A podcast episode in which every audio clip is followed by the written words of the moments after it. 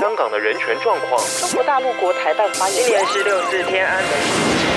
从新闻看见真实的中国，欢迎收听《中国这一刻》。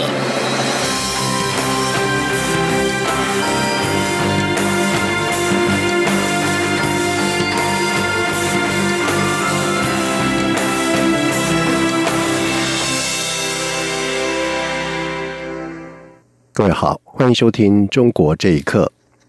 针对中国串流影音平台腾讯您寻爱奇艺的模式，绕过投审会审查，直接透过代理商在台插旗。民进党立委陈廷飞在今天揭露，文化部、NCC 等相关单位已经召开了十次的会议，仍未有解决之道。经济部长沈文金回应，此事涉及许多单位，将提交到行政院开会协调，防堵相关的漏洞。记者谢佳欣的报道。中国串流影音发展迅速，近期更聚焦台湾市场。先前经济部投审会基于串流影音未开放路资，且这项产业在政治、社会、文化方面皆具敏感性，涉及违反路资许可办法规定，拒绝中国业者爱奇艺的落地申请。不过，爱奇艺转而透过代理商在台吸引消费者使用。民进党立委陈廷飞二十号在立法院经委会质询时质疑，爱奇艺。未获审查通过，却透过代理商在台经营，不但在高铁大肆投放广告，还一举成为最大点阅数网站。经济部投审会执行秘书张明斌回应：目前爱奇艺网站是架设在境外，这部分将会同文化部 NCC 来处理。至于广告方面，则涉及两岸相关条例，会由陆委会协调相关机关做处分。陈廷飞也提到，目前腾讯、优酷等其他中国业者也打算寻此模式插旗台湾市场。其中，中国串流影音龙头腾讯已经在台北一零一租下办公室，但政府方面，包括文化部、NCC，已经开过十次会议讨论此事，却未有解决之道。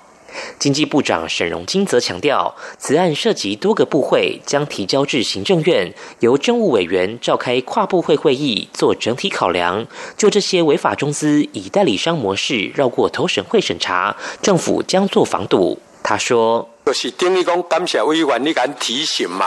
该阮做阮做，但是各有一寡法规的漏洞嘛，一个是惊代理商嘛，啊，这款提来院的，要安怎把这个漏洞堵起来？据传，中国广电总局日前下令，要求所有串流影音业者要向全球华人以及外国人传递中华文化，宣扬国威。台湾是海外首选，也是最重要的一站。中央广播电台记者谢嘉欣采访报道。西藏精神领袖达喇嘛在日前接受媒体专访的时候表示，他圆寂之后，他的转世灵童可能会在印度出现。不过，他也警告，任何由中国政府指定的转世灵童都得不到藏人的接受。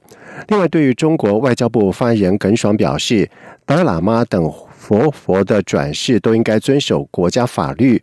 国际声援西藏运动副总裁布琼次仁则是强调。中国政府根本没有资格认定或者是批准达喇嘛转世灵童，请听以下的报道。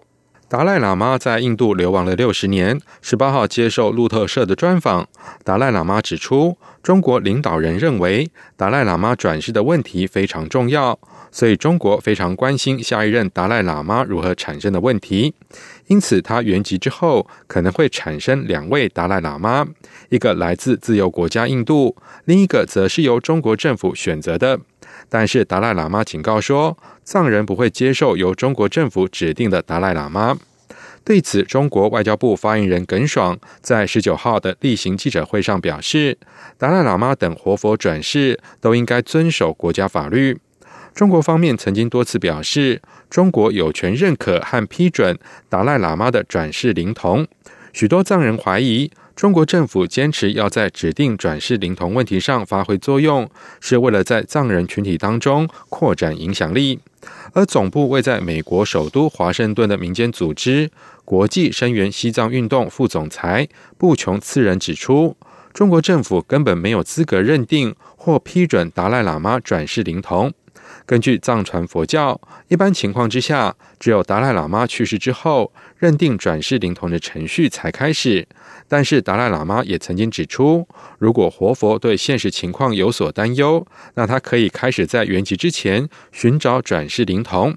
但无论如何，转世灵童问题只能由藏传佛教的喇嘛决定，而不是由一个政体决定或批准。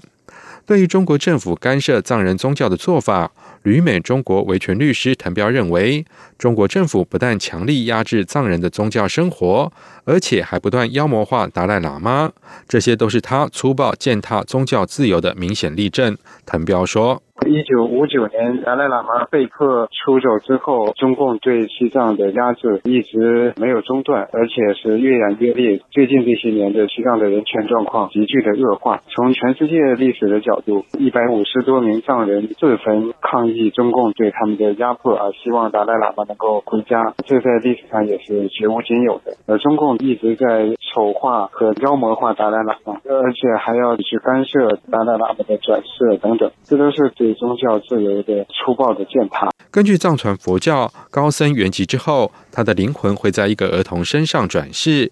现任达赖喇嘛出生在一九三五年，在两岁时被认定是前任达赖喇嘛的转世灵童。路透社报道说，虽然中国政府禁止藏人展示达赖喇嘛的照片和公开表示对他的崇敬，但六百多万藏人对达赖喇嘛依然深切的敬仰。以上新闻由央广整理报道。中国财政亮起了红灯。中国国务院总理李克强在日前表示，在面对国内经济放缓的压力，将紧缩政府开支。而最近，中国开始进行精简编制，包括了山西、湖南等七个省份，招考公务员的人数就少了将近一万五千人。同时，也规定夫妇、父子等近亲不得在同一个机关担任直接上下级的职务。有学者认为，虽然政府为缩减开支迈出了重要一步，但是如何落实将面临更大的挑战。请听以下的报道：近期，中国多个省份相继发布了二零一九年各省的公务员考试公告。根据澎湃新闻整理出来的数据显示，不少省份的录取人数跟上一次相比都呈现下降趋势。其中，山西、湖南、贵州、山东、江西、湖北、福建七个省。合计就少了一万四千九百七十九人。中国大陆时事评论员金仲斌表示，公务员人数降低，不仅节省了工资开支，也减轻了纳税人的经济负担。他并预期下一轮改革会从党政、行政合并入手。金仲斌说。这个某些地方呢，呃，市长、呃，市委书记，呃，是有一些分工的，但是到了实际的例子当中呢，会有，往往会出现很多的这种重复管理。如果说把这个方面的这种情况避免了的话呢，一个是节省大量的呃行政人员行政开支，在各个部门之间也有重复管理的例子，几个部门呃出现了问题呢，互相推诿。但是，一旦有利可图，那么多个部门会同时冲过来进行所谓的管理。而就在政府精简公务员的同时，中共中央近日也对党政领导干部提出新的要求，规定夫妇、父子等近亲不得在同一个机关担任直接上下级。对此，北京航空航天大学廉洁研究跟教育中心主任任建明认同这项新的规定。但问题是要如何落实？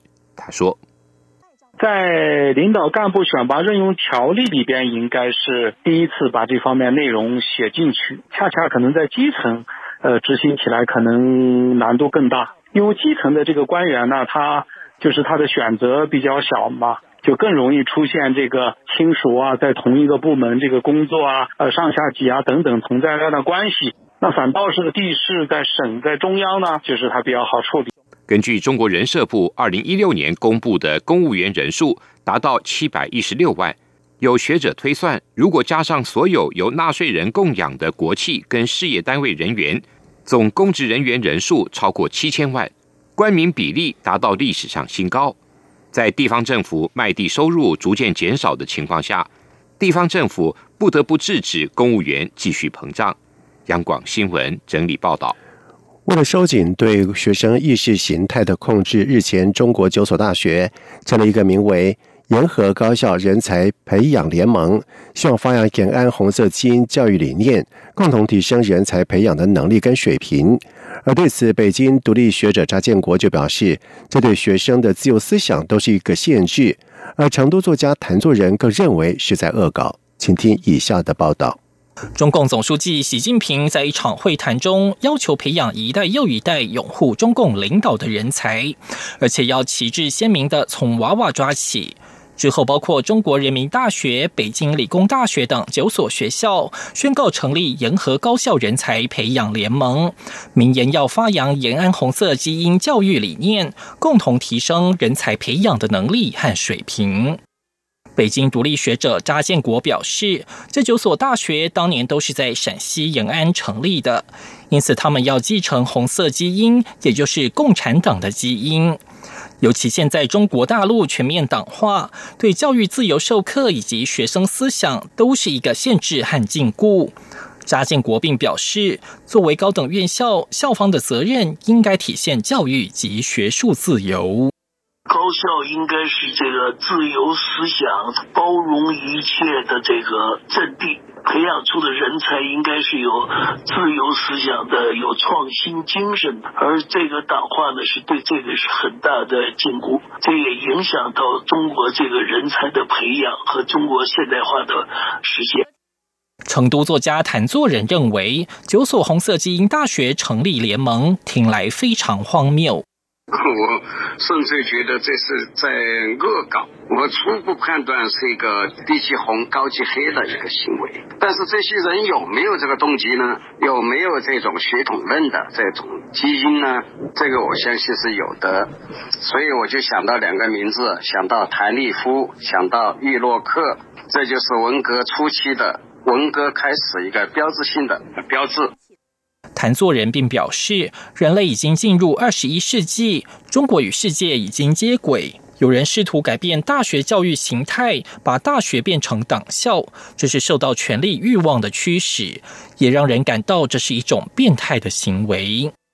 同时，也有许多网民发表评论，认为学校没有必要过于意识形态化。更有网民指出，学术最不应该跟政治扯上关系。央广新闻整理报道：中共总书记习近平近日主持学校思想政治理论课教师座谈会，在会中其有两名八零后网红教师作为宣传，引来了讨论。这两名八零后的教师是分别来自于复旦大学马克思主义学院的高级讲师陈果，以及南京航空航天大学马克思主义学院的副教授徐川。而根据 BBC 中文网引述中国媒体的报道，每到徐川的思想政治课轮课，大教室的走道也是战无虚席，甚至有别的学校学生旁听。南韩二零一八年一月还成立了思想政治教育研究中心，聘请徐川为研究中心的主任。而中国当局近年来不断的加紧对学校意识形态的管控，这次座谈会显然是最新的案例。伦敦大学亚非学院教授曾瑞生就认为，二零一九年正值五四运动一百周年、八九民运三十周年以及中共建政七十周年，对习近平的领导是充满挑战的一年。因此，习近平选择在此时加强思想控制，并不奇怪。曾瑞生认为，在数位时代，中共领导层要想进行有效的思想控制，拉这些网络明星上传是很有效的方法。而中国政治学者、深圳大学特聘教授丁学良就分析，北京选择此时召开思想政治教育课教师座谈会的另外一个原因是，虽然中国长期有系统性的思想教育体系，但是效果并不尽人如意。而 BBC 中文网报道说，中国两会上的一份调查也显示，百分之五十七点四的青年学生认为思政课教师在马克思主义传播当中的作用大。虽然勉励超过了半数，但是这样的比例显然对于中国思政课老师的工作是一个委婉的批评。中国的两会已经结束数天，但是六四天网创办人黄奇的母亲蒲文清继续遭到限制人身自由。中国民间权益组织民生观察在十九号表示，普文清的家中依然有人看守，出门看病会被跟踪监监视。同时，消息指出，朴文清身体状况很差，全身都有不同程度的病痛。他希望中国官方取消对他一切的管控，并且允许他聘请律师会见黄奇。以上中国这一刻，谢谢收听。是中央广播电台台湾之音。